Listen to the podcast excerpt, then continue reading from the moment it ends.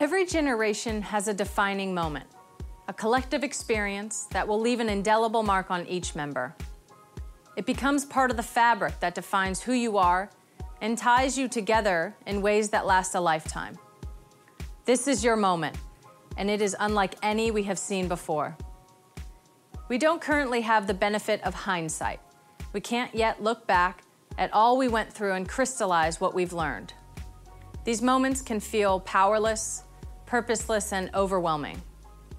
The cliche would be for me to ask you all to come together, but we aren't together.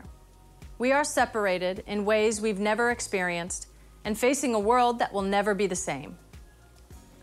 So I'm not going to ask you to come together.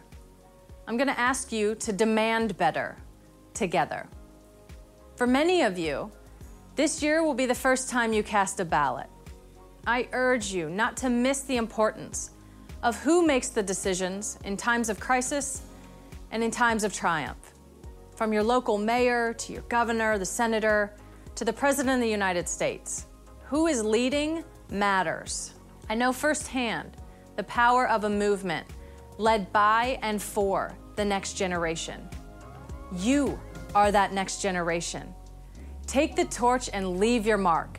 Plant your stake in the ground and build the future that you want and you believe in, and fight like hell to do it.